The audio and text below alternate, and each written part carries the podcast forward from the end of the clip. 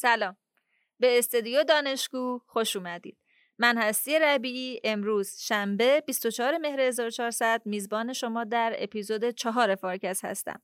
همونطور که می‌دونید ما در فارکست سعی می‌کنیم هر هفته موضوعات مهم اقتصادی رو مرور کنیم. از این هفته تصمیم گرفتیم که در کنار فارکست هفته فارکست پرایم رو که در واقع یک محصول صوتی جدید هست و به رویدادهای مهم علمی در حوزه های مختلف اقتصادی می‌پردازه به صورت البته غیر منظم و فقط بر اساس رویدادها و اتفاقات مهم روز هم تولید کنیم علاوه بر اون هر ماه و به صورت روتین یک videocast به اسم فارکست پلاس هم خواهیم داشت که بحث در مورد مهمترین روندهای حوزه اقتصادی، مالی و فناوری رو به صورت پنل تخصصی و از زوایای مختلف هدف خودش قرار داده. از این هفته لطفا منتظر این محصولات جدید ما هم باشید. تشکر می‌کنم از شرکت رهنمان که با حمایتشون باعث روشن موندن چراغ فارکست شدن. بریم ببینیم برای این هفته چی داریم.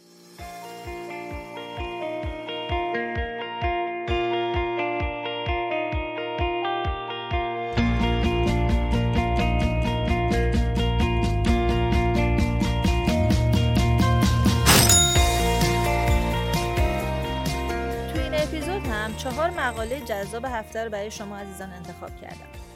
اکونومیست این هفته یک مقاله مفصل چند صفحه‌ای در مورد چشمانداز پایان کرونا داشت. از دکتر فاطمی خواهش کردم که ضمن اینکه بهمون به میگن اکونومیست چه نظری در مورد زمان پایان کرونا داره، نگرانی هایی که در مورد اون پیش رو داریم رو برامون مقاله میگه به نظر میاد همه کشورها قبول کردن که همهگیری کرونا قابل حذف نیست و بیماری کرونا کاملا قابل از بین بردن نیست و همه دارن هفته گذشته صندوق بینالمللی پول گزارش چشمانداز اقتصادیشو منتشر کرد. به همین بهانه از دکتر فرهاد نیلی خواهش کردم که دورنمای اقتصاد جهان رو در دوره پسا کرونا بر اساس بررسی های IMF برامون تشریح کنن و برامون بگن که سیاست های پولی و مالی مناسب در شرایط فعلی چه مشخصاتی دارن. مقیاس فراگیرش و اقتصاد تک تک کشورها در یه نقطه عطف قرار گرفتن و اون نقطه عطف مشخص می‌کنه که در واقع در کشاکش بین سلامت و معیشت چگونه باید چه انتخاب هایی باید بکنن و موضوع بحث فناوریمون در این هفته یه جورایی به بحث هفته قبل در مورد فیسبوک هم ارتباط داره. دکتر حسین نیلی برامون میگن که چرا بانک ها و مؤسسات مالی پلیس اخلاقی فضای مجازی شدن و چقدر این نهادها می‌تونن در این مسیر موفق باشن. این شرکت های خصوصی خودشون اومدن. بار در واقع قاعده گذاری و نظارت بر در واقع حسن اجرای این قواعد رو دارن به دوش می‌کشن. توی گزارش ثبات مالی جهانی یا همون GFS صندوق بین‌المللی پول که هفته پیش همزمان با گزارش چشمانداز اقتصاد جهان منتشر شده فصلی درباره اکوسیستم رمزارزها و چالش‌های ثبات مالی وجود داره.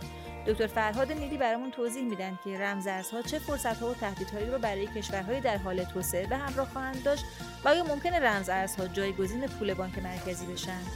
فصل دوی گزارش وقتی به اکوسیستم رمز ارزها اختصاص پیدا کرده نشون میده که موضوع داره مهم میشه. دکتر فاطمی این هفته اکونومیست پرونده ویژه نداشت. من نگران بودم که شما چه مطلبی برای شنوندگان فارکست انتخاب جالب موضوع. من هم در مقابل تلاش کردم دو تا مقاله رو انتخاب بکنم که دو تا مقاله مختلف هر دو در مورد کرونا صحبت می‌کنن. مقاله صفحه 16 اکونومیست در مورد اینکه آیا کرونا بخواد خاتم پیدا می‌کنه یا نه صحبت می‌کنه. و مقاله صفحه 61 در مورد همبستگی دستمزدها با, با پاندمی یا تأثیری که همهگیری کرونا روی دستمزدها توی بازار کار گذاشته. یعنی به لحاظ حجم تفاوتی با اون نه دقیقا. خب آیا دکتر موضوع مطلبی که شما انتخاب کردین چیه؟ آیا می‌تونیم بالاخره بگیم که از دست کرونا می‌تونیم رها بشیم؟ نکنید مقاله اول خیلی با یه مقایسه خوب شروع می‌کنه. کرونا را در مقابل سایر همهگیری هایی که حداقل تو تاریخ 100 سال اخیر به یاد میاد قرار میده و میگه برآورد میشه کرونا تا الان تقریبا 16 میلیون نفر را در دنیا به کام مرگ کشیده باشه و مقایسه می‌کنه مثلا با عدد 50 میلیونی که آنفولانزای اسپانیایی در اصل افراد را از بین برده یا یه همهگیری دیگه ای که در اصل همهگیری وبا در پاریس که سه درصد جمعیت پاریس از بین رفتن. میگه کرونا هنوز به بدی اونها نبوده مونتا کرونا هنوز تموم نشده. به همین خاطر ما باید برای انتهای کرونا بشینیم ببینیم چه اتفاقی میفته. مقاله میگه به نظر میاد همه کشورها قبول کردن که همهگیری کرونا قابل حذف نیست و بیماری کرونا کاملا قابل از بین بردن نیست و همه دارن میرن تلاش می‌کنن از pandemic کووید به endemic کووید بیان. که endemic عملا واژه‌ای هست که کسایی که متخصص بیماری های همهگیر هستند endemic را برای بیماری های همگیر کنترل شده که هر به چند وقت در یه محدوده جغرافیایی از دنیا توسعه در از شیوع پیدا می‌کنند به کار می‌برند به همین خاطر عنوان خود مقاله هم هست اندمیک کووید 19 یعنی زمانی که اون بیماری همگیر به یه بیماری همگیر منطقه‌ای یا بگیم یه بیماری کنترل شده شبیه آنفولانزا یا مالاریا تبدیل میشه. یعنی روی زمین باقی میمونه. دقیقا. یعنی مقاله تاکید می‌کنه که به نظر میاد ما باید یاد بگیریم چطور با همهگیری یه کرونا یعنی با بیماری کرونا زندگی کنیم. مقاله برآورد می‌کنه که میگه به نظر میاد در حالت پایدار که بیماری کنترل شده باشه همچنان در آمریکا سالانه بین 50 تا 100 هزار نفر از کرونا بمیرند این مسئله قابل مقایسه است با اینکه در وضعیت موجود همچنان در آمریکا سالانه بین 12 هزار تا 52 هزار نفر از آنفولانزا از بین میرند یعنی به نظر میاد که حتی بیماری کرونا اگر که مسئله همه گیریش خاتمه پیدا بکنه ولی همچنان به عنوان یه بیماری که زندگی بشر را با مشکلاتی روبرو خواهد کرد همراه ما خواهد بود. چرا؟ چرا نمیشه کرونا رو از بین برد؟ نگاه کنید دلایل مختلفی داره. یکی از دلایل اصلیش اینه که ویروس کرونا به سرعت جهش می‌کنه. و در همین کمتر از دو سالی که از در از شروع کرونا و همهگیری کرونا تو دنیا گذشته نسخه های جهش کرده متفاوتی از بیماری توسعه پیدا کرده و هر ویروسی که جهش پیدا می‌کنه آنتیبادی هایی که در بدن ماهایی است که اونا رو گرفتیم یا عکس عملی که واکسن ها به ویروس نشون میدن متفاوته و به این دلیل دلیل اصلی اینکه بیماری های ویروسی یا همهگیری های ویروسی به راحتی قابل کنترل نیستن جهشی است که داره اتفاق میفته مگه ویروس های دیگه جهش نمی‌کردن چرا؟ ظاهرا این ویروس یه ویروس شدیدن غیر قابل پیش بینیه مثلا در نسخه های قدیمی تر کرونا مثل سارس خیلی خیلی واکسن ها و تمهیداتی که بشر برای کنترل داشت خیلی خیلی موثرتر بود تا این نوع جدید کرونا. ظاهرا کرونا های خانواده ای از ویروس ها هستند که اگه بخوایم مقایسهشون کنیم در مقابل خانواده ویروس های آنفولانزا یه خانواده دیگه ویروس های کرونا هستند که عملا هم به واسطه جهش زیادشون و هم به واسطه اینکه تو شرایط محیطی متفاوت نرخ گسترش و نرخ در اصل شیوع اونا متفاوت میشه هیچ وقت نمیشه انتظار داشت که اینا ریشهکن بشن. خب ممکنه یه دارویی برای کرونا پیدا بشه؟ اتفاقا تو مقاله اشاره می‌کنه میزان موفقیت ما که کرونا از یه همهگیری تبدیل بشه به یه بیماری تحت کنترل تابع موارد مختلفی. یکی از موارد گذشته زمانه. چون وقتی زمان میگذره آدما مبتلا میشن در اصل ابتلا آنتیبادی تو بدن به وجود میاد و حتی اگر واکسن, واکسن یا دارو هم نباشن کم کم بیماری کنترل میشه. منتها این فرایند طبیعی ممکنه خیلی طولانی باشه. و اگر که جهش سریع اتفاق بیفته ممکنه ما به سادگی به حالت پایدار نرسیم. در کنار ایجاد آنتیبادی در جامعه بشری در بدنهای تک تک ماها دو تا عامل دیگه می‌تونه تو کنترل کرونا کمک بکنه که یکیش واکسیناسیون گسترده است و دیگری داروهایی که اومده نام می‌بره خودش از دارویی که شرکت مرک داره تولید می‌کنه داروی که شرکت آستارزنکا داره تولید می‌کنه و داروهایی که در اصل استفاده از اونا ساده تره داروهایی هست که به صورت خوراکی در میان و می‌تونن موثرتر باشن. و امیدواری که داره اینه که هر سه این عوامل بتونه ما رو ببره به سمت اینکه سریعتر پاندمی کرونا همهگیری کرونا تبدیل بشه به بیماری کرونا کنترل شده خب پس با این اصاف چرا یه کاری نمی کنیم که واکسن انقدر زیاد بشه و انقدر آدم واکسن زده باشن که بشه پاندمی رو کنترل کرد؟ نکنید. نکنید. در مورد واکسن دو تا پدیده خیلی خیلی چشمگیره. یکی این که ما در اوج تعداد تزریق واکسن در بعضی از روزهای سال گذشته تقریبا تو دنیا 50 میلیون واکسن تزریق شده. یعنی سرعت توسعه واکسن خیلی خیلی زیاد بوده و واکسن تعداد زیادی دوزای زیادی تزریق شده به مردم. هرچند که این در کشورهای ثروتمند بیشتر بوده و در کشورهای فقیر این تعداد افرادی که واکسن دریافت کردن و درصد افرادی که واکسن دریافت کردن کم بوده. و یکی دیگه اینکه کرونا برخلاف انتظار و حتی موثرتر از واکسن های آنفولانزا واکسنش موثر بوده و واکسنش تونسته با شدت زیاد تعداد بستری شدن های بیمارستان و تعداد مرگ و میر در اثر بستری شدن بیمارستان رو کاهش بده. توی آگست گذشته که میشه تقریبا شهریور و اوایل مهر ماه ما به نسبت اوج بیماری کرونا در انگلستان تقریبا تعداد موارد جدید بیمارستان شدن یک پنجم شده. در مقابل تعداد موارد مرگ جدید به کمتر از یک دهم در از تقلیل پیدا کرده. یعنی اتفاقی که میفته به نظر میاد واکسیناسیون تا یه حد زیادی موثر بوده. حتی بیش از اون که متخصص های همهگیری انتظار داشتن واکسن کرونا موثر بوده. و فرقی نمی‌کنه که چه واکسنی باشه یعنی واکسن های کم کیفیت تر شاید.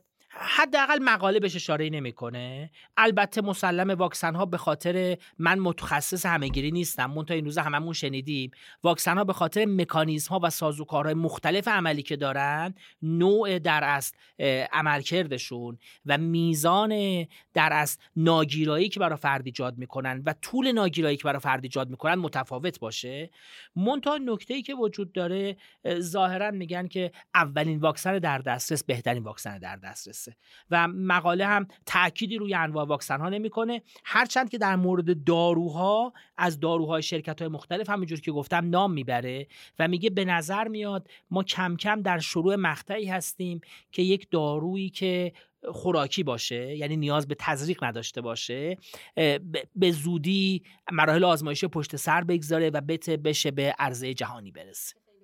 که خیلی امیدوار کننده است. البته مقاله میگه به دلیل اینکه واکسن کرونا همچنان یه, یه ویروس کرونا مذرت می‌خوام همچنان یه ویروس ناشناخته است ما در مسیر خاتمه هستیم مونتا مسیر به سمت خاتمه یه ویروس یه مسیر شدیدن با دست اندازه. خودش میگه یه مسیر راهوار و همواری نخواهد بود. به همین دلیل پیش بینی اینکه کی کرونا خاتمه پیدا می‌کنه بسیار دشواره. آقای دکتر مهمترین نگرانی که برای نابودی کامل کرونا در جهان هست چیه الان؟ عواملی هست که عملا تاثیر می‌ذاره. اولا اینکه مقاله تاکید داره که ما نابودی کرونا رو نخواهیم داشت. یعنی هر چند که مثلا ما تو ایران دیگه نگرانی مالاریا را در سطح کل کشور نداریم یا مناطق خیلی کمی هستن که ممکن مالاریا باشن ما هنوز در جاهایی از آفریقا مالاریا یه بیماریه. یا هرچند که ما وبا را نداریم منتها هنوز در جاهای دنیا وبا هست. مقاله اشاره می‌کنه میگه تنها پاندمی تنها همهگیری که ما می‌تونیم بگیم قطعا از سطح جهان حذف شده آبل است. و بقیه همهگیری ها مثل وبا که خیلی قدیمیه یا مثل ویروس های آنفولانزای جدید که جدیدن همچنان تو طول زمان میرن و برمیگردن. اتفاقی که میفته سرمایه هوایی که در زمستان داریم میگه یه تست خواهد بود که چه مقدار ما در از واکسیناسیونی که انجام شده می‌تونه موثر باشه. و یه نکته دیگه هم که اشاره می‌کنه اینه که گروهی از مردم که به هر دلیل تمایل ندارن واکسن بزنن اون گروهی هستن که یه مقداری جامعه را در مقابل مقاوم شدن یا کنترل شدن در مقابل این همهگیری در اصل مسیرش رو دشوارتر می‌کنه. خب نقش دولت ها الان فکر می‌کنم اینجا مهم میشه. دولت ها الان نزدیک به 20 ماه تجربه کنترل کرونا رو دارن. مقاله هیچ توصیه ای برای این دولت ها برای مدیریت بهتر کرونا نداره. اشاراتی می‌کنه هرچند که لزوما با یه در به قول معروف با یه جمله نهایی اینو خاتمه نمیده. مونتا میگه تجربه ای که کشورها دارن در قرنطینه کردن شهرشون یا قرنطینه کردن کشورشون نشون میده که به هر حال اون مکانیزما موثره. گسترش واکسیناسیون تلاش برای دسترسی به داروها همه اینا موثره. مونتا همچنان باید منتظر نشست و دید که ما چه چیزای بیشتری یاد می‌گیریم. درس اصلی که به نظر میاد الان میشه گرفت از این داستان اینه که ما در مورد در اصل پایان کرونا احتمالا خیلی با قطیت نمی‌تونیم صحبت کنیم و سیاستمدارا باید یاد بگیرن بیشتر از اینکه دنبال خاتمه دادن به کرونا باشن دنبال کنترل کردن همهگیری باشن و تشویق مردم به واکسیناسیون و رعایت حالا اصول بهداشتی که لازمه. البته نهایتا از یه طرفی امیدواری هم هست که به هر حال بدنهای تک تک ما تو در است مبتلا شدن به کرونا و این اتفاقی که میفته کم کم خودش آنتیبادی به اندازه لازم حجم لازم و با تنوع لازم توی در بدن آدم ها تشکیل میشه و این در مسئله کنترل می‌کنه. یه نکته جالبی هم که دیگه همه ما دیگه یاد گرفتیم روزا کرونا اطرافمون هست اینه که این ویروس برعکس خیلی از ویروس های دیگه رو بچه ها کمتر اثر گذاشته. به همین خاطر بچه ها کمتر مبتلا شدن و این هم به هر حال یه تجربه است که به حال خوشبختانه این ویروس و حتی جهش هاش روی بچه ها تاثیرات کمتری داشته تا به نسبت افرادی که دو سن میان سالی و پیری هستن. خدا یه نکته آخرم که می‌خواستم بگم که شما فرمودین توی ابتدای صحبتتون که توی مقاله دوم در مورد افزایش دستمزد صحبت شده. این کرونا چه تاثیر روی دستمزد داشته؟ چون مقاله اول خب به هر بار اقتصادش کم بود من دنبال مقاله میگشتم که به جایی باشه که من راحتتر می‌تونم در مورد صحبت کنم و این مقاله انتخاب کردم. واقعیتش اینه که شواهد آماری نشون میده که در دوره کرونا در کشورهای پیشرفته نرخ افزایش دستمزد بیشتر از نرخ افزایش تورم بوده. هرچند که ما در آمریکا هم و در بعضی از کشورهای دیگه پیشرفته در اشاره می‌کنه در سپتامبر گذشته یعنی شهریور گذشته نسبت به شهریور سال قبلش ما تقریبا 4 5 درصد تورم داشتیم که خب اثراتی از کرونا بوده که فکر کنم در یکی از هفته گذشته هم در موردش صحبت کردیم. مونتا دستمزدها به نظر میاد کمی افزایش از اون بیشتر بوده. خیلی جالب مقاله اشاره می‌کنه که خب اولین اثر ممکنه به دلیل اشتباه آماری باشه. به دلیل اینکه وقتی در اثر کرونا اول کار افرادی که شغلای ساده تر دارن مشاغلشون از دست دادن شما بین همه مشاغل کسایی که در دستمزدهای کمتر می‌گرفتن هست شدن. پس متوسط دستمزد به نظر میاد بالا رفته در که واقعیت ممکن اینجوری نباشه. مونتا بعدا اشاره می‌کنه که نه حتی در داخل یه شرکت هم که می‌بینیم شواهدی هست که دستمزد افزایش پیدا کرده.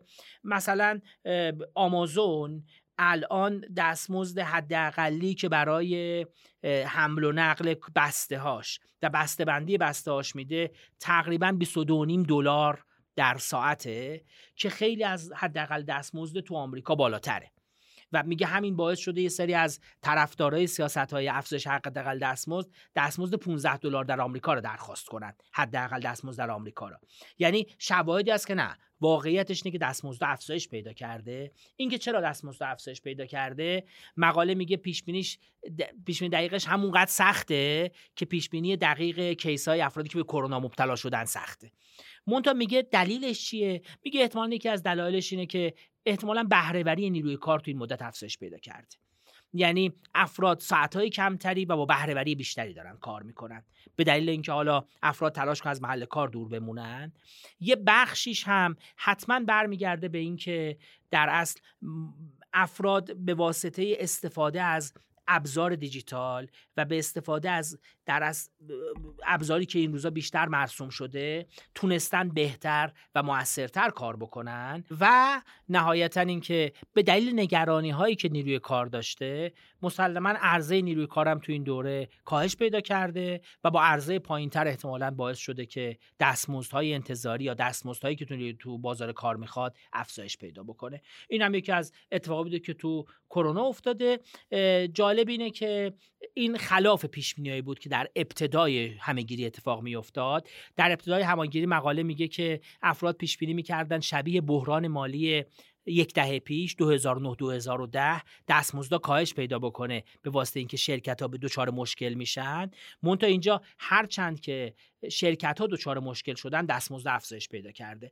به عنوان یه شاخص اشاره می‌کنه که نسبت دستمزد به جی دی پی توی این دوره افزایش پیدا کرده در مقابل با قبل از دوره جالبه. پس موضوع جالبیه. فکر می‌کنم که بعد نباشه توی اپیزودهای بعدی. دقیقا. باید بهش پرداخت. باید منتظرم بمونیم که دیتاهای بیشتری در بیاد. فکر می‌کنم مطالعه مشابه در مورد ایران هم جذاب باشه. برای کسایی که در مورد در بازار کار و اقتصاد بازار کار کار می‌کنن توی ایران یه بخشی باشه که بتونن روش کار بکنن و یافته رو با بقیه به اشتراک بذارن. خیلی ممنونم از وقتی که گذاشتید سلامت باشید. خیلی متشکرم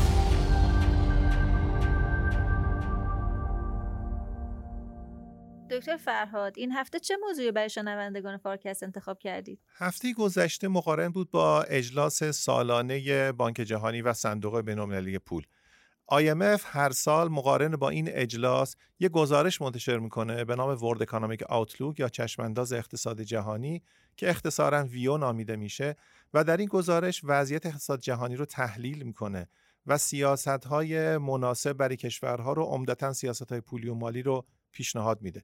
من این گزارش رو دستمایه بحث خودم تو فارکست این قسمت قرار دادم. خب این موضوع چرا برای شنوندگان فارکست مهمه؟ آره والا ببینید خب مهمه به خاطری که همیشه باید بدونیم اقتصاد جهانی وضعش چیه و مهمه به خاطری که باید بدونیم جهتگیری سیاست ها چه به چه سمتیه. اما این دفعه خیلی مهمه.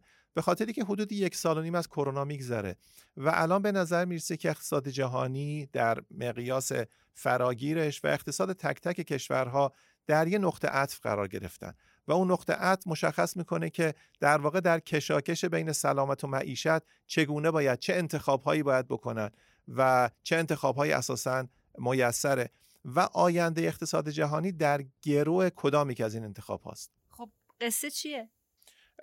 ببینید گزارش توضیح میده که اولا واکسن در واقع پوشش واکسن الان یکی از مهمترین مسائل در واقع کمی فراتر. میگه باید هر سیاست گذار اقتصادی در سطح کلان سنجه های سلامت رو همیشه پایش کنه. ببینی که الان چند درصد مردم کشورش واکسن گرفتن. نرخ مرگ و میر نرخ ابتلا نرخ بستری شدن در بیمارستان به چه وضعیتی است؟ مشاغلی که آسیب دیدن خانواده هایی که آسیب دیدن به چه در, در چه وضعیتی هن؟ و در واقع بخشی از سیاست های اقتصادی خاص پندمی سیاست های اقتضایی هستند که باید متناسب با اقتضای هر اقتصادی در نظر گرفته بشن. به نظرم این مسئله خیلی مهمه. حالا در ادامه توضیح میدم که از چه ابعادی ممکنه روی انتخاب های ما و نگاه ما به اقتصاد هم اثر بگذاره. جالب شد. واقعا حال اقتصاد جهانی چطوریه؟ ببینید اولا گزارش توضیح میده که در واقع اقتصادهای پیشرفته حداقل 55 درصد مردمش دوز دوم واکسن رو هم گرفتن و مسئلهشون الان دو چیزه. یک کی دوز سوم رو می‌گیرن. دومی که چگونه غلبه کنن بر مقاومت های ایدئولوژیک یا اجتماعی یا مذهبی که در واقع یده دارن و نمی‌خوان واکسن بزنن. در حالی که در کشورهای با درآمد پایین تعداد کسانی که دوز اول رو زدن حتی به ده درصد هم نمی‌رسه. بنابراین ممکنه کرونا آغاز یک افتراق باشه در خصوص مسئله سلامت. سازمان بهداشت جهانی هشدار میده که اگر محافظت کامل اتفاق نیفته و درصد قابل ملاحظه ای از مردم دوز دوم رو نگیرن در واقع گونه های بعدی کرونا می‌توانه همچنان مرگاور باشه و می‌توانه همچنان شیوع بالایی داشته باشه. بنابراین انگار ما سر یک چهارراه ایستادیم و مهمه که چه تعداد از اتومبیل ها موفق میشن به سلامت از این چهارراه عبور کنن. این یه نکته مهمه. نکته دوم اینه که این کرونا که این در واقع نااطمینانی رو داره به بار میاره بسیار اثرگذار شده روی اقتصاد. در واقع کرونا باعث یک میسمچ یک ناترازی بین عرضه و تقاضای جهانی شده. کرونا از یک طرف مردمی رو که در عمدتا در اقتصادهای پیشرفته خیالشون داره راحت میشه داره خوشبین می‌کنه که تقاضاشون زیاد بشه. از یه طرف زنجیرهای ارزش که حلقه های بالا دستیش عمدتا در کشورهای در حال توسعه هستند دچار نقص و وقفه شدن در تامین مواد اولیه. بنابراین عرضه داره از تقاضا عقب میمونه و این ممکنه که آغاز یک رکود تورمی بزرگ باشه. این نکته ای بود که هفته گذشته توی فارکست سوم در موردش مفصل صحبت کردیم. دقیقا بله. با توجه به این نکاتی که گفتین چه چشم اندازی هست؟ پیش بینی ها چطوریه؟ ببینید چند ماه پیش شاید مثلا شش ماه پیش شما اگه این سوالو میپرسیدید نه تنها اقتصاددان ها بلکه خیلی از آینده نگران سناریوهای مختلفی داشتن. گروهی از در واقع احیاء ویشکل صحبت می‌کردن. یعنی یه سقوط و سریع در واقع ریکاوری و احیا. گروهی یو شکل می‌گفتن. یعنی اقتصاد جهانی سقوط می‌کنه مدتی در این حزیز میمونه و بعد اوج می‌گیره. گروهی از احیای ال شکل احیا نبود در واقع. سقوط می‌کنه در حزیز میمونه احیاش معلوم نیست که اتفاق میفته و گروهی از روند کیشکل صحبت می‌کردن. یعنی عده نجات پیدا می‌کنن بعضی از اقتصادها و بعضی از اقتصادها هرچی که میگذره بدتر میشن برآورد کمی IMF اینه که مسیر مسیر وی شکله. در واقع همه اقتصادها تقریبا بدون استثنا رشد منفیشون تبدیل به رشد مثبت میشه. بنابراین رشد منفی بیش از یک سال رشد منفی ناشی از کرونا. مثلا ایران رشد منفیش ناشی از تحریم بوده. رشد منفی ناشی از کرونا بیش از یک سال در واقع طولانی نمیشه. و این در واقع خبر خوبیه. اما خبر بد یا در واقع ملاحظه که در مورد این خبر وجود داره اینه که اگر دسترسی به واکسن به شکل فراگیری فراهم نشه این در واقع احیا ممکنه با سرعت صورت نگیره. در واقع یال سعودی وی ممکنه خیلی کنتر از یال نزولی وی پیش بره و این خبر خوبی نیست. خب گزارش توصیه‌ای برای پرهیز از این وضعیت نداره؟ همینطور که گفتم گزارش در واقع یه مقداری از اون جریان ارتودکسی اقتصاد فاصله می‌گیره. جریانی که میگه سیاست مالی باید اهداف میان مدت رو نگاه کنه سیاست پولی باید اهداف کوتاه مدت رو نگاه کنه. سیاست پولی باید دنبال ثبات قیمت و ثبات مالی باشه. از این فاصله می‌گیره. سیاست های اقتضایی رو در واقع در کانون بحث قرار میده و میگه که به هیچ وجه نباید سیاست های اقتصادی و اهداف میان مدت فراموش کنن این گذرگاه و این عقبه کوتاه مدت رو. چون فقط در صورتی کوتاه مدتی که درست در واقع انجام بگیره. و, و در واقع میگه که انگار توی مثلا وزارت اقتصاد تو بانک مرکزی تو سازمان برنامه بودجه تو تمام مراکز اقتصادی باید در واقع سنجه های سلامت پایش بشه و اثر هر سیاست اقتصادی متناسب با اثر بخشیش روی سنجه های سلامت در نظر گرفته بشه. و حتی می‌توانه یک جریان در واقع سعی و خطا هم باشه. اگر مؤثر نبود پافشاری نکنید. تغییر بدین تا سیاست مؤثر باشه و مردم اقتصاد بتونه از این گذرگاه عبور کنه. هم در بعد سلامت هم در بعد معیشت. تا از اینجای بحث عبور نکردیم می‌خواستم ازتون خواهش کنم که برای شنوندگان فارکست توضیح بدین که سیاست اقتضایی یعنی چی. ببینید تو ادبیات اقتصاد کلان همواره اشاره شده که استیت اقتصاد وضعیت اقتصاد مهمه و سیاستگزار همواره باید وضعیت اقتصاد رو نگاه کنه. منتها اون ادبیات وضعیت رو متناسب با مثلا چرخه های تجاری بیان می‌کنن. متناسب با رشد اقتصادی و بهرهوری بیان می‌کنن. متناسب با مثلا کسری بودجه و تورم بیان می‌کنن. پندمی نبوده تو ادبیات اقتصادی کلان الان وارد شده. بنابراین وقتی میگیم باید اقتضای شرایط رو نگاه کنه فقط اقتضای شرایط اقتصادی نیست. اقتضای شرایط اجتماعی اقتضای وضعیت سلامت مردم هم هست و باید این رو نگاه کنه. یه میگه در واقع یک چشمش باید به اهداف میان مدت اقتصادی باشه چشم دیگرش باید به وضعیت کوتاه مدت عبور از این گذرگاه کرونا باشه. بنابراین اقتضا رو همواره مد نظر داشته باشه. و نکته دوم اینه که اقتضای یک اقتصاد با اقتضای اقتصاد بغل دستیش کاملا متفاوته. ممکنه اونجا به دلیل جمعیت پایین به دلیل اقبال مردم یا به دلیل موقعیت جغرافیایی نرخ واکسیناسیون خیلی بالا بوده. اگه در یک اقتصادی نرخ واکسیناسیون پایین بوده به گونه ای که اطمینان بخش نبوده سیاستگزار باید فوریت رو این مسئله بذاره. تأمین واکسن اطمینان از اینکه مردم واکسن رو دوز دوم رو می‌تونن بزنن اطمینان از اینکه نظام درمان می‌توانه خوب عمل بکنه و نرخ مرگ و میر در حد قابل توجهی و نرخ ابتلا پایین افتاده که اقتصاد می... اقتصاد می‌تونه عبور کنه. مرحله دوم اینه که تمام مشاغلی که آسیب دیدن از کرونا باید در واقع در فوریت احیا و کمک قرار بگیرن. یه نکته سوم با شما اشاره بکنم که اون مهمه و میگه که سیاستگزار بخشی از ابزارهای خودش رو ظرف 18 ماه از دست داده. در واقع به خاطر کم... در واقع خوشبینانه به خاطر کمک از کمک به کسانی که آسیب دیدن میزان بدهی دولت ها رفته بالا. بدبینانه به خاطر نرخ‌های بهره پایین دولت ها یک کمی هم در واقع بلند پروازی کردن و خرج زیادی کردن. وضعیت خیلی خوب نیست. در اکثر کشورها. سه برابر جی دی پی جهانی میزان بدهی شده. بنابراین وضعیت خوبی نیست. توجه داشته باشین که خیلی هم ابزار زیادی در اختیار ندارید. اما این آزمون خیلی مهمی است نه برای وزیر بهداشت برای وزیر اقتصاد برای رئیس بانک مرکزی برای مسئولین اقتصادی. یه تیم باید این کار رو انجام بده و مسئله کرونا رو میز همه قرار داره. فکر می‌کنم شرایطی که ما تو ایران هم خیلی زیاد باش مواجه بودیم توی این چند ماه گذشته. دقیقا. و گزارش نکته جالب دیگه برای مخاطبای ما نداره؟ به نظرم گزارش دو تا نکته مهم داره که فقط جهت اطلاع میگم. نکته اول اینه که سیکل مسکن در همه جای دنیا رو به افزایشه. در واقع سیکلی که قیمت واقعی مسکن یعنی قیمت مسکن وقتی تعدیل میشه نسبت به تورم تقریبا در همه جای دنیا رو به افزایشه. و این چند سال مختلفه چند سال متمادی است که در واقع این قیمت رو به افزایشه. دقیقا مشابه ایران.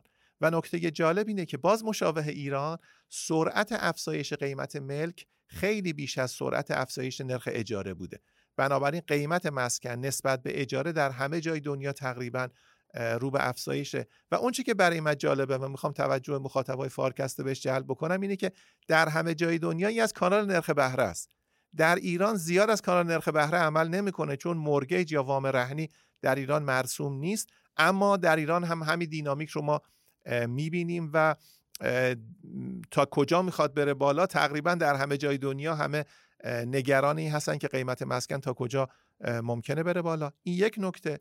نکته دوم که باز به نظرم خیلی جالبه در ادامه توضیح قبلی اینه که چون سیاستگزار مالی و بودجه‌ای ابزار خودش رو از دست داده چشم همه به سمت بانک مرکزی است و بانک های مرکزی یه مقداری دارن انبساطی عمل می‌کنن. در حالی که همهشون نگران تورم هم هستن. یه آنالیز جالب انجام داده گزارش و اونی که اگر انبساط ناخواسته ای به بانک های مرکزی تحمیل شد چقدر اثر تورمی داره؟ سه فاکتور مهم رو برمی شماره که هر سه برای ما آموزنده است. فاکتور اول اینه که حواستون باشه الان تورم چنده. اگه الان تورم زیر 5 درصده اثر افزایش پای پولی خیلی اثر تورمش کمتره. تا 10 درصد تا 20 درصد تا 50 درصد. این هشدار اول برای ما. حواسمون باشه ما تو مرز 40 درصدیم. شرط دوم اینه که اگر کسری بودجه زیر 3 درصده اثر تورمی رشد پای پولی کمتره. اما اگر کسری بودجه زیاده توجه داشته باشین که ممکن اثر تورمی خیلی زیاد باشه. شرط سوم میگه اگر بانک مرکزی معتبره اگر بانک مرکزی مستقله اگر بانک مرکزی مقتدره ممکن افزایش پای پولی بده و به تورم زیادی نینجامه اما اگر چنین نیست افزایش پای پولی خیلی اثر تورمی شدیدی می‌تونه داشته باشه. حالا خب نگرانیم که هر سه ممکنه در یک اقتصادی اتفاق بیفته. یعنی سیاست انبساطی زمانی اتخاذ بشه که تورم بالاست زمانی که کسری بودجه زیاده زمانی که بانک مرکزی مستقل نیست. هر سه چرا قرمز روشنه. باید نگران باشیم. آقای دکتر قبل از که بحث رو تموم کنیم می‌خواستم خواهش کنم که توی یه جمله برای مخاطب ما توضیح بدین که سیاست انبساطی بانک مرکزی یعنی چی؟ یعنی زمانی که بانک مرکزی اوراق دولت رو خودش می‌خره زمانی که بانک مرکزی نرخ بهره رو پایین میاره زمانی که بانک مرکزی اجازه میده که ترازنامهش نه به اختیار خودش بلکه با فشار دولت منبسط بشه. اینا علامت های سیاست پولی انبساطی است. خیلی ممنون. لطف کردید دکتر حسین آقای نیلی عزیز برای این هفته برای شنوندگان فارکست چه مطلبی رو آماده کردید؟ توی شماره اخیر ایکانومی است که همین امروز هم نسخه چاپیش انتشار عمومی پیدا کرده. سه تا مقاله اومده که در واقع اینا میشه گفت یک موضوع مشترکی رو دارن دنبال می‌کنن که مورد بحث ما امروز هستش. این موضوع مشترک این هستش که نقش نظارتی بر به طور کلی بگیم فضای آنلاین و مجازی که قاعدتا باید عهدهدارش دولت و نهادهای حاکمیتی باشند به یک نحوی در واقع محول شده به شرکت های خصوصی که حالا البته تمرکز این سه مقاله Economist توی شرکت های خصوصی روی مؤسسات مالی هست ولی به نظر میاد که مسئله عمومی تره و مجموع شرکت های خصوصی رو در بر می‌گیره. هفته گذشته شما یه مطلبی رو مطرح کردید در مورد بحرانهایی که برای فیسبوک پیش اومده بود و الگوریتم های مبتنی بر هوش مصنوعی فیسبوک که محتواهایی رو به کاربران پیشنهاد می‌دادند که باعث آسیبهایی به سلامت روحی یا حتی جسمی کاربران شده بود و کار به طرح شکایت علیه فیسبوک در سنای آمریکا و از این صحبت کشیده بود. اون بحث رو میشه به این بحث این هفته هم مرتبط دونست؟ کاملا. در واقع ادعایی که خانم فرانسیس هوگن که مدیر محصول سابق بوده در شرکت فیسبوک توی سنای آمریکا علیه محل کار سابق خودش مطرح کرده بود تیترش یا مضمون اصلیش این بود که ایشون میگفتش که شرکت فیسبوک اومده و سوداوری خودش رو مقدم دونسته بر ایمنی کاربران حالا به معنای عمومی کلمه ایمنی. چیزی که اینجا هم ایکانومیست داره مطرح می‌کنه اینه که با اشاره به همون ماجرای فیسبوک میگه که خب ذات شرکت خصوصی اینه که به دنبال سوداوری بیشتر هستش به طور طبیعی. به طور کلی به نظر میاد بشه این رو گفت که تکنولوژی با پیشرفت های خیلی شتابان و حالا بعضا میگن نمایی که در این چند سال, چند سال اخیر داشته اونقدر پیشرفت کرده تو این مدت زمان محدود که رگولاتور که رگولاتور موظف که دولت باشه یه مقداری به نظر میاد که عقب مونده از این پیشرفت ها و یه مقدار در فضای سردرگمی به سر می‌بره نسبت به اینکه چطور میشه فضای آنلاین رو در واقع ضابط مند کرد. و برای اینکه بتونه این ضابط مندی رو هم ایجاد بکنه باید قاعدتا بتونه با زبان فنی با شرکت های خصوصی وارد یک تعامل سازنده ای بشه. در شرایطی که رگولاتور موظف عقب مونده از این پیشرفت های تکنولوژیک حالا دیگه این شرکت های خصوصی خودشون اومدن بار در واقع قاعده گذاری و نظارت بر در واقع حسن اجرای این قواعد رو دارن به دوش می‌کشن. اگر هم این کار نکنن اتفاقی برای فیسبوک اتفاقی که برای فیسبوک افتاده رو جلوی چشم خودشون می‌بینن که خب کار می‌کشه همونطور که شما اشاره کردین کشیده به سنای آمریکا. موجودیت یه شرکت با نزدیک سه میلیارد کاربر فعال در ماه الان واقعا در ابهام قرار گرفته. خب شبکه اجتماعی برای حد اکثر کردن سودشون سلیقه مخاطب رو تو درجه اول اهمیت قرار میدن و ممکنه یه محتوایی به یه فرد یا یه گروه آسیب پذیر به اشتباه پیشنهاد بدن که اتفاقا مورد استقبالش هم قرار می‌گیره. اما خب به احتمال خیلی زیاد برای سلامت و ایمنیش ممکنه خطرناک باشه. مؤسسات مالی چطوری؟ آقای دکتر اونا چطور ممکنه برای ایمنی کاربران مشکل ایجاد کنن؟ اینجا بحث بحث مبادلات در واقع غیر مجاز هستش که پیش میاد. حالا این مبادلات مالی غیر مجاز می‌تونه شامل موارد عمده ای مثل مثلا تبادل به اصطلاح پول کثیف یا همون پولشویی بشه. می‌تونه هم شامل موارد شاید بشه گفت خردتری مثل این موردی بشه که در واقع اکانومیست روش دست می‌گذاره برای اینکه نشون بده به چه به چه عجیب بودنی داره به چه شکل عجیبی در واقع مؤسسات مالی اومدن و دارن کاملا نقش یک رگولاتور رو بازی می‌کنن. موردی که مثال می‌زنه چی هست؟ وبسایت های چندین و چند وبسایت هستند در فضای آنلاین که در واقع کاربران اونها باید سن بالا 18 سال داشته باشند و محتوا دسترسی داشته باشند خب کاری که وبسایت می‌کنه برای اینکه اطمینان حاصل بکنه این هستش که در قبال در واقع یک کلیک از کاربر می‌خواد که تایید بکنه که 18 سال بیشتر سن داره و زیر 18 سال نیست.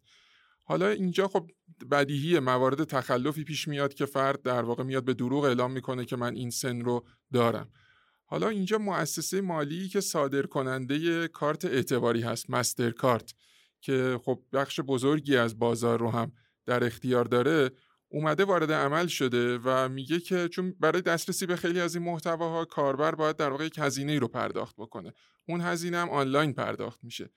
مسترکارت اومده گفته که به وبسایت گفته که برای اینکه در واقع این پرداخت رو من اجازه بدم با کارت من انجام بده کاربر شما یه وبسایت موظف هستی که سند هویتی از اون کاربر مبنی بر اینکه این فرد سن قانونی رو داره بگیری این رو در واقع تاییدش بکنی که این سند درست هست سالم هست. و بعد فقط در اون صورتی که من انگار یه جوری میشه گفت قفل این پرداخت رو برای شما باز می‌کنم. ممکنه فکر کنیم که خب کاربر این چنینی میاد به جای مسترکارت از ویزا استفاده می‌کنه که اون یکی دارن ارائه دهنده بزرگ کارت اعتباری هست. می‌دونیم مسترکارت و ویزا روی هم رفته 90 درصد بازار بیرون چین رو شکل میدن. جالبه به فاصله چند روز بعد از اینکه مسترکارت این قانون رو گذاشته ویزا هم این رو گذاشته. یعنی عملا داستان قفل شده. و اونم از طرف کجا؟ از طرف جایی که در واقع توی این بالاخره اینم یه شکلی از مبادله غیر مجاز هست دیگه. کاربر نباید دسترسی داشته باشه به اون محتوا.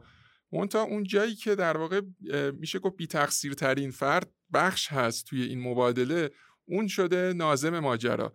و اونه که داره قانون وضع می‌کنه. چرا؟ چون می‌دونه که اگر این کار رو نکنه پیکان حملات سمت اون میاد. و این مبنای یک تجربه ای هست. کما اینکه توی مثال می‌زنه اکانومیست میگه توی یک همایش سالانه مسترکارت که سال 2019 بوده یه عده معترض اومدن اونجا جمع شدن و گفتن که شما چرا یک سری افراد که دست راستی هستن و عقاید نجات پرستانه دارن چرا دارن با کارت شما پرداخت می‌کنن؟ یعنی اون خب داره فقط فرایند پرداخت رو داره اونجا صرفا تسهیل می‌کنه. ولی می‌بینیم که محل در واقع شده در واقع عهدهدار اصلی وظیفه رگولاتوری.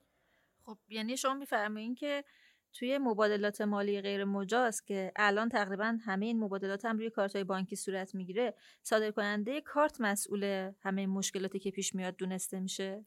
انگار که وظیفه اصلی یا حداقل بگیم که عهدهدار اصلی مسئولیت الان این مؤسسات مالی دونسته میشن.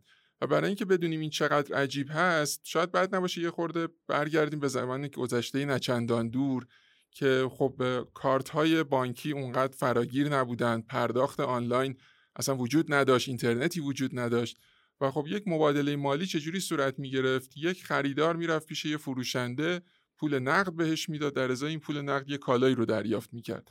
خب اگر این مبادله می‌خواست غیر مجاز باشه اگه مثلا مواد مخدر تو این مبادله بین خریدار و فروشنده رد و بدل می‌شد طبق قانون اون منطقه کشور یا به هر ترتیبی که هست حالا یا خریدار یا فروشنده یا هر دو بالاخره تحت پیگرد قانونی قرار باید می‌گرفتند و به مجازات می‌رسیدند. حالا به لطف پیشرفت‌های تکنولوژیک یک شبکه پرداختی اومده به صورت دیجیتال واسط شده بین خریدار و فروشنده که داره در واقع تسهیل می‌کنه این فرایند و کمک کرده که افراد بدون اینکه از جای خودشون تکون بخورن بتونن این محصولی رو سفارش بدن. چیزی که داریم هممون تجربه می‌کنیم الان. و خیلی از وقتا هم خب در واقع مشتری یا خریدار و فروشنده اصلا همدیگر رو نمی‌بینن. حالا این که این شبکه پرداخت که صرفا داره این فرایند رو انگار که اتوماتیکش کرده فقط و داره که تسهیلی رو ایجاد می‌کنه. یعنی نه سراغ خریدار میرن به عنوان متهم ردیف اول نه سراغ فروشنده میان سراغ اون تسهیلگر و اون رو متهم ردیف اول می‌دونن.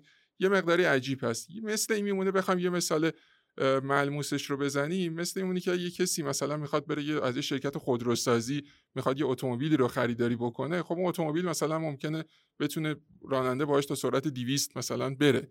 حالا راننده میاد اون خودرو رو می‌بره توی یک خیابونی که حد اکثر سرعت مجاز چهله با سرعت 80 رانندگی می‌کنه. خب اینجا طبیعیه کسی شکی هم نداره که پلیس راهنمای رانندگی وجود داره که این پلیس راهنمای رانندگی میاد راننده رو مقصر می‌دونه و به یک ترتیب جریمهش می‌کنه و غیره.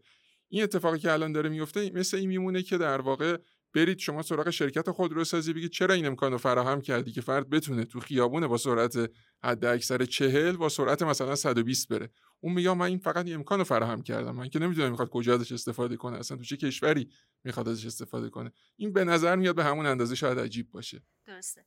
خب این انتقال مسئولیت از دولت و در واقع نهادهای نظارتی به این مؤسسات خصوصی که شما میفرمایید تاثیر توی رضایت مشتری داشته؟ یعنی مشتری ها بیشتر ترجیح میدن که دولت ها ناظر باشن یا اینکه شرکت های خصوصی نقش نظارتی رو بر داشته باشن؟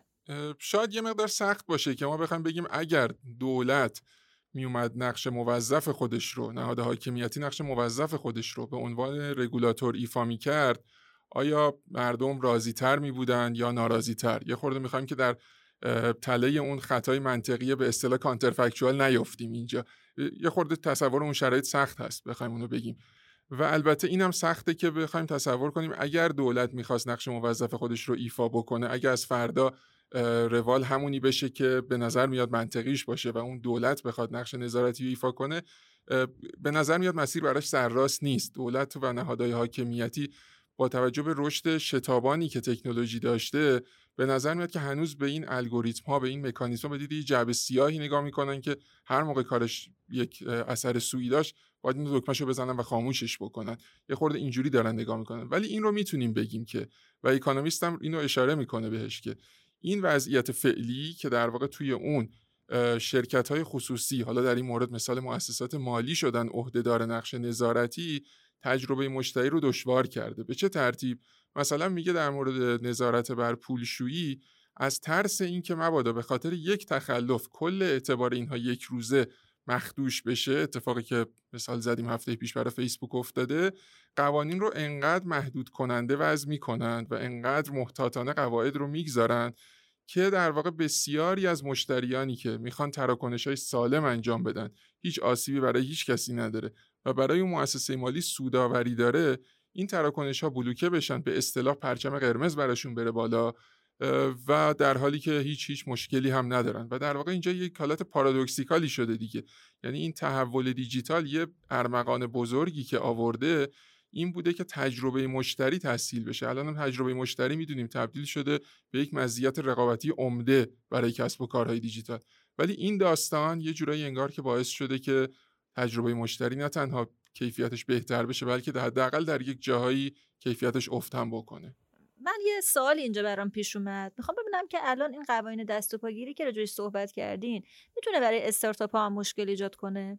بله فکر می‌کنم که این که ما در واقع بحثی که کردیم این بود که انگار داره نقش نقش نظارتی محول میشه به خود شرکت ها اگر استارتاپ ها احساس بکنن که این خودشون هستند که باید حواسشون باشه به اینکه به قواعد پایبند باشن. از یک طرف ممکن توی نگاه اول خوب به نظر برسه چون میگن خب قانون خودمون وضع می‌کنیم. ولی با توجه به ریسکی که اون طرفش هست که هر خطایی که اتفاق بیفته مسئولش خود استارتاپ هستش به نظر نمیاد که خیلی اتفاق مثبتی باشه در یه ذره بلند مدت که بخوان استارتاپ ها ازش استقبال بکنن. اینجا توی مقاله Economist اشاره می‌کنه که بانک JP Morgan مثلا یک تیم 20 هزار نفره برای این داره که همین compliance و اینا رو چک بکنه که چقدر به قواعد در واقع پایبند بودن. خب اگه استارتاپی که می‌خواد بیشتر اون چابکی رو داشته باشه و می‌خواد بیشتر بتونه ایده پردازی بکنه بخواد درگیر این بشه که یک تیمی درست بکنه که به اینا نظارت بکنن یه ذره به نظر میاد با روح کار استارتاپی در واقع در تناقض باشه به نظر میاد. احتمالاً به درد سر میندازد فکر می‌کنم که بله. بسیار عالی. خیلی ممنونم. ممنون از شما. هفته گذشته صندوق بینالمللی پول در گزارش پایداری مالی جهانی فصل رو به اکوسیستم رمزارزها و چالش های ثبات مالی اختصاص داده بود. آقای دکتر فرهاد نیلی منظور از اکوسیستم رمزارزها کریپتوها چیه؟ قبل از اینکه من اینو توضیح بدم فقط اشاره کنم که این گزارش Global Financial Stability Report GFSR در واقع گزارش دیدبان پایداری مالی جهانی است. در واقع هرگاه که ریسک های سیستمیک به یه سطحی می‌رسن که واقعا همه باید مراقبشون باشن این گزارش میاد یه بخشی رو به اون ریسک ها اختصاص میده. فصل دوی گزارش وقتی به اکوسیستم رمز ارزها اختصاص پیدا کرده نشون میده که موضوع داره مهم میشه. و موضوع رو هم از دید اکوسیستم نگاه کرده. یعنی همه بازیگرانی که در واقع توی این قصه توی این business فعالن. که میشه شامل اونهایی که دارن صادر می‌کنن تولید می‌کنن در واقع issue می‌کنن. یه گروهن. دوم investor ان کسانی که می‌خرن سرمایه گذاری می‌کنن. سوم ریگولاتورها هستن که باید در واقع مراقبت کنن ریسک ها رو پایش کنن. و چهارم سایر بازیگران بازار مالی هستن که اصطلاحا از اثرات spillover یا سرریز فعالیت این سه گروه دیگه منتفع یا متضرر میشن. این اکوسیستم رو تو فصل دوی گزارش تحلیل کرده. میشه توضیح بدین ریسک سیستمیک چیه؟ ببینید بعضی وقتا ریسک در یه بازاری اتفاق میفته شما می‌تونید از اون بازار به یه بازار دیگه ای در واقع برید. در یه ابزاری اتفاق میفته شما می‌تونید ابزار رو در واقع معامله کنید. متناسب با درجه ریسک پذیریتون بخشی از ابزارهای ریسکی رو انتخاب کنید بخشی از ابزارهای دیگر رو کنار بگذارید. ریسک سیستمیک ریسک نظاممند ریسکی است که همه رو درگیر می‌کنه. بنابراین عملا خیلی نمیشه ازش گریزی داشت و اهمیتش اهمیت کلانه در واقع مکروه نه اهمیت مایکرو.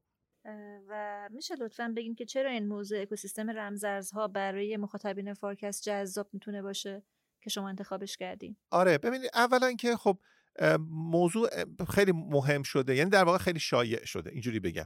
همه رو ذهن همه رو درگیر کرده. ذهن سرمایه گذارا بازیگران بازار مالی ریگولاتورها ارز کنم که سفت بازا بخش زیادی از جوانا و دانشجوها همه درگیر در واقع کریپتوها شده.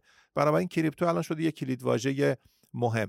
اما فراتر از اینکه راجبش صحبت کنن دارن راجبش معامله می‌کنن. یعنی سهم معاملات خیلی زیاد شده و این نشون میده که در واقع skin in the game دارن پوست در این بازی دارن و بناشون براشون فراز و فرود این رمز ارزها مهم شده. ارزشش ارزش بازاریش به 2.5 تریلیون دلار رسیده.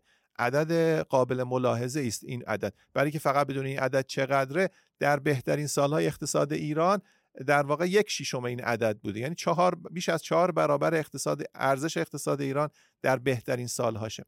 اما برای ایران هم به طور خاص به نظرم جالبه. طبق گزارش IMF ایران جز شش کشوری است که بیشترین در واقع سرمایه گذاری رو در این خصوص انجام داده.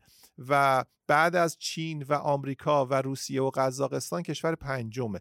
بنابراین ایران یکی از بازیگران مهمه. حالا به چه دلیل آیا به دلیل عدم دسترسی به ارزهای جهان روا با انگیزه دور زدن تحریم به دلیل پایین بودن قیمت برق دلایل مختلف میشه آورد ولی به حال نام ایران جزء پنج کشور اولی است که تو حوزه رمز ارزها فعالن؟ اهمیتش فقط همینه؟ نه به نظرم اهمیتش خیلی فراتر از اینه. ببینید یه اتفاق مهم در دنیا افتاده و اون که فناوری و finance در واقع از ازدواج فناوری و finance یه محصولی ایجاد شده به نام رمز ارزها. که این محصول یه خانواده از دارایی ها رو داره معرفی می‌کنه که اولا ارزان انتقالش سریع قابل رصد و بعد این در دسترس همگان می‌تونه قرار بگیره و نیازی به حساب بانکی نداره.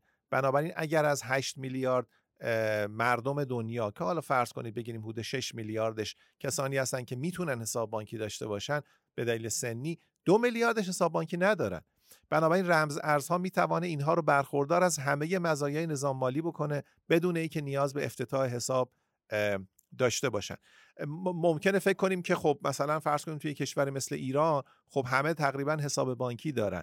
نه در واقع access to credit مهمه. یعنی کسانی که بتوان از اعتبارات بانکی استفاده کنن که در ایران اتفاقا خیلی تعدادشون هم کمه. بنابراین رمز ارزها از این نظر مهمه و گزارش که علل قاعده انتظار می‌رفت خیلی محتاط باشه یه فرازی داره. میگه اگر که این امکان فراهم می بود که سپرده گذاران بانکی بتوانند علاوه بر مزایای اطمینان و پایداری نظام بانکی از مزایای رمز از مرز در واقع مزایای کارایی رمز ارزها هم استفاده بکنن. در آن صورت هر دو مزیت فراهم می‌شد و وضعیت خیلی خوبی بود. البته قضاوت نمی‌کنه که کی ممکنه چنین اتفاقی بیفته.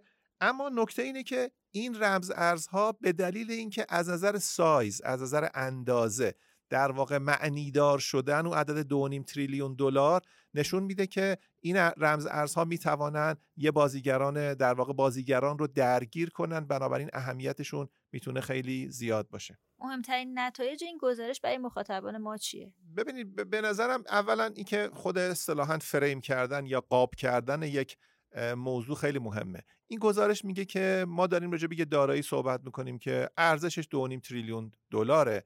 اما این 2.5 تریلیون دلار ظرف همین چند سال گذشته حاصل شده. های 300 درصدی رو تجربه کرده. بنابراین عدد مهمی است نکته دوم اینه که این فراز و فرودهای زیادی رو تجربه کرده. 170 درصد در واقع فراز 40 درصد فرود الان 2.5 تریلیون دلاره بنابراین ما با یه بازیگران ریسک پذیری مواجه هستیم که به رغم این فراز و فرود هنوز این رو نگه داشتن. فقط بیت کوین که یکی از مهمترین اعضای این خانواده هست ارز بازده تعدیل شده به ریسکش الان با S&P 500 قابل مقایسه است. سبد 500 شرکت برتر آمریکا. بنابراین نشون میده که یه موجود جدید وارد بازار شده که داره با بهترین در واقع بازیگر این بازار یا بهترین گزینه این بازار داره رقابت می‌کنه. اما با ولاتیلیتی یا نوسانات خیلی بیشتر. بنابراین نشون میده که این یک گروه دیگری از سرمایه گذار رو جذب خودش کرده که فکر می‌کنم که بیشتر میشه اینها رو نشان کرد با سرمایه گذاران در واقع ریسک پذیر. این به نظرم خیلی مهمه.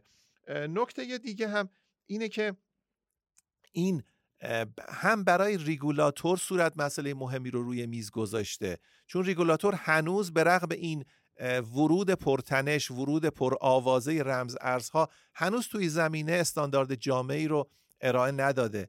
از نظر تجاری هم بالاخره باید ریسک های چنین اسید کلاسی باید احسا بشه که گزارش در این زمینه به نظرم مرجع جامعی است. به ریسک های عملیاتی ریسک های سایبری و انواع ریسک های مختلف این اسید کلاس اشاره می‌کنه که اگر مایل بودین در ادامه میشه در موردش صحبت کنیم. خب این ریسکایی که فرمودین رو بیشتر توضیح میدین؟ آره ببینید در واقع گروهی از ریسکا رو گزارش بر شماره که به نظرم خیلی مهمه.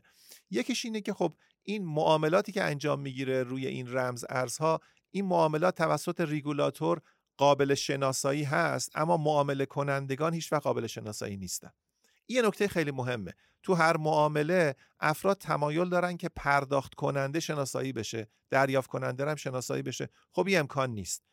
در واقع بینامه. مثل اینکه شما دارین با اسکناس معامله می‌کنید اسکناس هم همواره بینامه خب سهم اسکناس خیلی پایینه. دوم اینی که امکان تقلب درش وجود داره. بنابراین فراد یا تقلب در این گونه معاملات امکان پذیره. سوم که به نظرم از همه مهمترینه که این معاملات تو زیر رادار رگولاتور نیستن. بنابراین رهگیری نمیشن. وقتی رهگیری نمیشن تو هیچ محکمه در واقع نمیشه. دعوایی که میشه تو هیچ محکمه مسموع نیست. بنابراین همه ریسک رو باید معامله کنندگان بپذیرن. یه نکته ظریفی که گزارش اشاره می‌کنه اینه که در واقع این رمز ارزها بیشتر store of value هستن تا means of transaction. ببینید سه تا کارکرد اصلی که پول داره. اون unit of account که اینها اصلا نیستن. شما در هیچ کشوری سراغ در واقع هنوز سراغ داده نشده که کالایی رو بر اساس مثلا بیت کوین ارزش گذاری بکنن. بنابراین unit of account نیستن. means of transaction یا ابزار پرداخت هم کمتر هستن. سیستم های پرداخت خیلی اینا رو نمیپذیرن. مگر بازیگران بزرگ نظام پرداخت وارد عرصه رمز ارزها بشن که گزارش میگه هنوز نشدن؟ در واقع کمپانی های بزرگ پرداخت جهانی هنوز وارد این عرصه نشدن. اما ذخیره ارزش خوبی هستند برای افراد ریسک پذیر یه نکته دیگه هم اشاره می‌کنه گزارش که به نظرم جالبه اونه که در اقتصادهای بی ثبات یا در اقتصادهایی که ثبات زیادی ندارن و دسترسی به ارزهای جهان روا هم محدوده ممکنه آنچه که در دهه 80 در بعضی اقتصادها اتفاق افتاد که تحت عنوان دلاریزه شدن در ادبیات در واقع بحران مالی و بحران ارزی ازش نام برده میشه اینجا در واقع رمزینه شدن یا cryptoization اقتصادها ممکنه اتفاق بیفته. مردم از پولهای کم ارزش پولهای بی ثبات فرار کنن به رمزینه هایی که در مقیاس جهانی ریسک دارن. ولی در داخل اون قلمرو ریسکشون کمتره و بنابراین اونها رو نگه دارن. حالا یا به دلیلی که میخکوب شدن به بعضی از ارزها یا به دلیلی که از ثبات بیشتری برخوردارن. همینجا هست که گزارش گریز می‌زنه به بحث رمز ارزهای باثبات که این به نظرم نکته خیلی مهمی است در واقع میگه یک عضو از این خانواده از این اسید کلاس در واقع کریپتو کوین ها هستند که به عنوان ارزهای باثبات ازشون نام برده میشه. اینا ارزهایی هستند که میخکوب شدن به دلار یا میخکوب شدن به سبدی از ارزهای جهان روا. بنابراین خیال دارنده و سرمایه گذار رو راحت می‌کنن از اینکه استورا ولیو یا ذخیره ارزش خوبی هستن. گزارش میگه این درسته. اما حواستون باشه. که اینها چهار نوع پشتیبان می‌تونن داشته باشن و از این چهار نوع دو نوعشه که پشتیبانهای قابل اعتمادی هن. نوع اول اینه که پشتیبانیشون کش باشه یا دارایی های مالی بدون ریسک باشه مثل اوراق بانک های مرکزی مثل اوراق خزانه یا پول نقد گروه دوم اون crypto در واقع stablecoin هایی هستن که پشتوانشون دارایی مالیه که ریسک دارن مثل اوراق شرکتی مثل عرض کنم اوراق commodities که اینها باید حتما ریسک اعتباری ریسک مالی و ریسک نقدینگی دارایی های پشتیبانشون در ارزش گذاریشون لحاظ بشه. گروه سوم اون stablecoin هایی هستن که پشتیبانشون دوباره cryptocurrency ه. اینا دیگه stablecoin نیستن. اینا عملا ریسکشون ریسک دارایی پشتیبانشونه و گروه چهارم که اساسا back ی ندارن در واقع پشتوانه ای ندارن. بنابراین میگه که اگر در نام stablecoin ها میخکوب شدن باید سازوکار میخکوب شدنشان مشخص باشه و اینکه اون پشتیبان یا وثیقه می‌توانه این پشتیبانی رو انجام بده. من فقط داخل پرانتز بگم اگر نظام ارزی وجود داره مثل مثلا عربستان فعلی که ارز خودش رو میخکوب کرده به یک ارز جهان روا مثل دلار آمریکا ذخیره ارزی اون بانک مرکزی باید انقدر کافی باشه که بتوانه عرضه بیکشش داشته باشه. در واقع تقاضای بینهایت رو بتوانه پاسخگو باشه. در تئوری البته. بنابراین هیچ کدام از این استیبل کوین ها چنین ویژگی رو ندارن. بنابراین تا زمانی که تقاضا براشون محدود پشتوانشون کافی است هر زمان که تقاضا بالا بره این پشتوانه دیگه کفایت نمی‌کنه چون هیچ بانک مرکزی اینها رو پشتیبانی نمی‌کنه. خب تحلیل خودتون چیه؟ اینکه آیا رمزارزها می‌تونن جایگزین کامل پول بانک مرکزی بشن؟ و بانک های مرکزی باید با این رمزارزها چیکار کنن؟ ببینید نظام مالی طیف وسیعی از ابزارها رو در اختیار بازیگران مختلف قرار میده. علت این که یک اسید کلاس اسید کلاس دیگر رو از بازار بیرون نمی‌کنه اینه که کسانی که اینها رو نگه میدارن باشون معامله می‌کنن روچانهاشون متفاوته. همه یکسان ریسک رو قیمت گذاری نمی‌کنن. بنابراین افراد ریسک پذیر ریسک رو کمتر از قیمت گذاری می‌کنن تا افراد ریسک گریز بنابراین طیف اسید کلاس های مختلف برای آدم های مختلفه برای اشخاص مختلفه. اعم از اشخاص حقیقی یا اشخاص حقوقی. پول بانک مرکزی بی ریسک ترین پول جهانه. بنابراین فردی که هیچ ریسکی رو نمی‌خواد بپذیره پول بانک مرکزی رو نگه میداره. پول بانک تجاری یه مقدار ریسک داره. ریسکش اینه که به هر حال باید احراز بشه که شما این پول رو تو حساب خودتون دارین وگرنه من چک شما رو قبول نمی‌کنم. حتی کارت شما تا زمانی که تاییدیه بانک شما نده پولش منتقل نمیشه به حساب من. اما وقتی شما از خانواده نظام مالی سنتی traditional finance میرید بیرون عملا این ریسک رو میپذیرید. تجربه چند سال گذشته اقبال مردم. از در واقع بازیگران نوپا و بازیگران پیچیده. به بازار رمز ارزها نشون میده که ما بازیگران سرمایه گذاران و سوداگرانی داریم که ریسک پذیرن. اینها اسید کلاس ریسکی می‌خوان. می‌خوان که بتونن باش پرداخت کنن. می‌خوان که باش بتونن ارزش خودش رو نگه دارن. اما درجه از ریسک رو هم میپذیرن. تا زمانی که من تحلیل خودم اینه. تا زمانی که ما افراد کاملا ریسک گریز داریم هیچ پولی هیچ ابزاری نمی‌توانه پول بانک مرکزی رو خارج کنه از بازار. اینکه این چقدر مسلط بشه بستگی داره که اونا چقدر تو بازار مسلط بشن. اما بانک مرکزی و نظام بانکی استفاده از این رو منوط کردن به اینکه شما باید احراز هویت بشید. باید برید تو بانک حساب باز کنید. باید به مقررات بانکی تمکین کنید و باید بروکراسی بانک رو هم بپذیرید و باید بانک تشخیص بده که شما آیا صاحب صلاحیتید که حساب داشته باشید صاحب صلاحیتید که وام بگیرید. گزارش میگه یه عده هستن که می‌خوان اتفاق نیفته. وام گیرنده و وام دهنده مستقیم با هم معامله کنن. اینا از همین اسید کلاس استفاده می‌کنن از رمزرز استفاده می‌کنن. می‌خوان تو پرداخت خودشون رهگیری نشن زیر رادار نباشن. اینا از اینا استفاده می‌کنن. بنابراین به نظرم دیر یا زود ما به یه تعادل خواهیم رسید. کی؟ معلوم نیست. اما یه نکته مهم اینه که کی بانک های مرکزی قدر کی بانک های مرکزی بازی ساز وارد این بازی بشن؟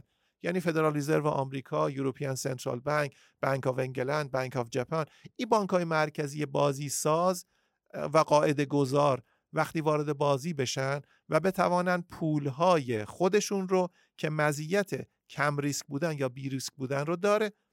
اما مزیت در واقع سریع بودن و آسان بودن و در دسترس, در دسترس بودن این رمز ارزها رو هم داشته باشه. وارد بازار کنن علی‌القاعده همیشه asset class superior asset class برتر asset class inferior رو خارج می‌کنه از بازار. بعید می‌دونم یه اتفاق بیفته.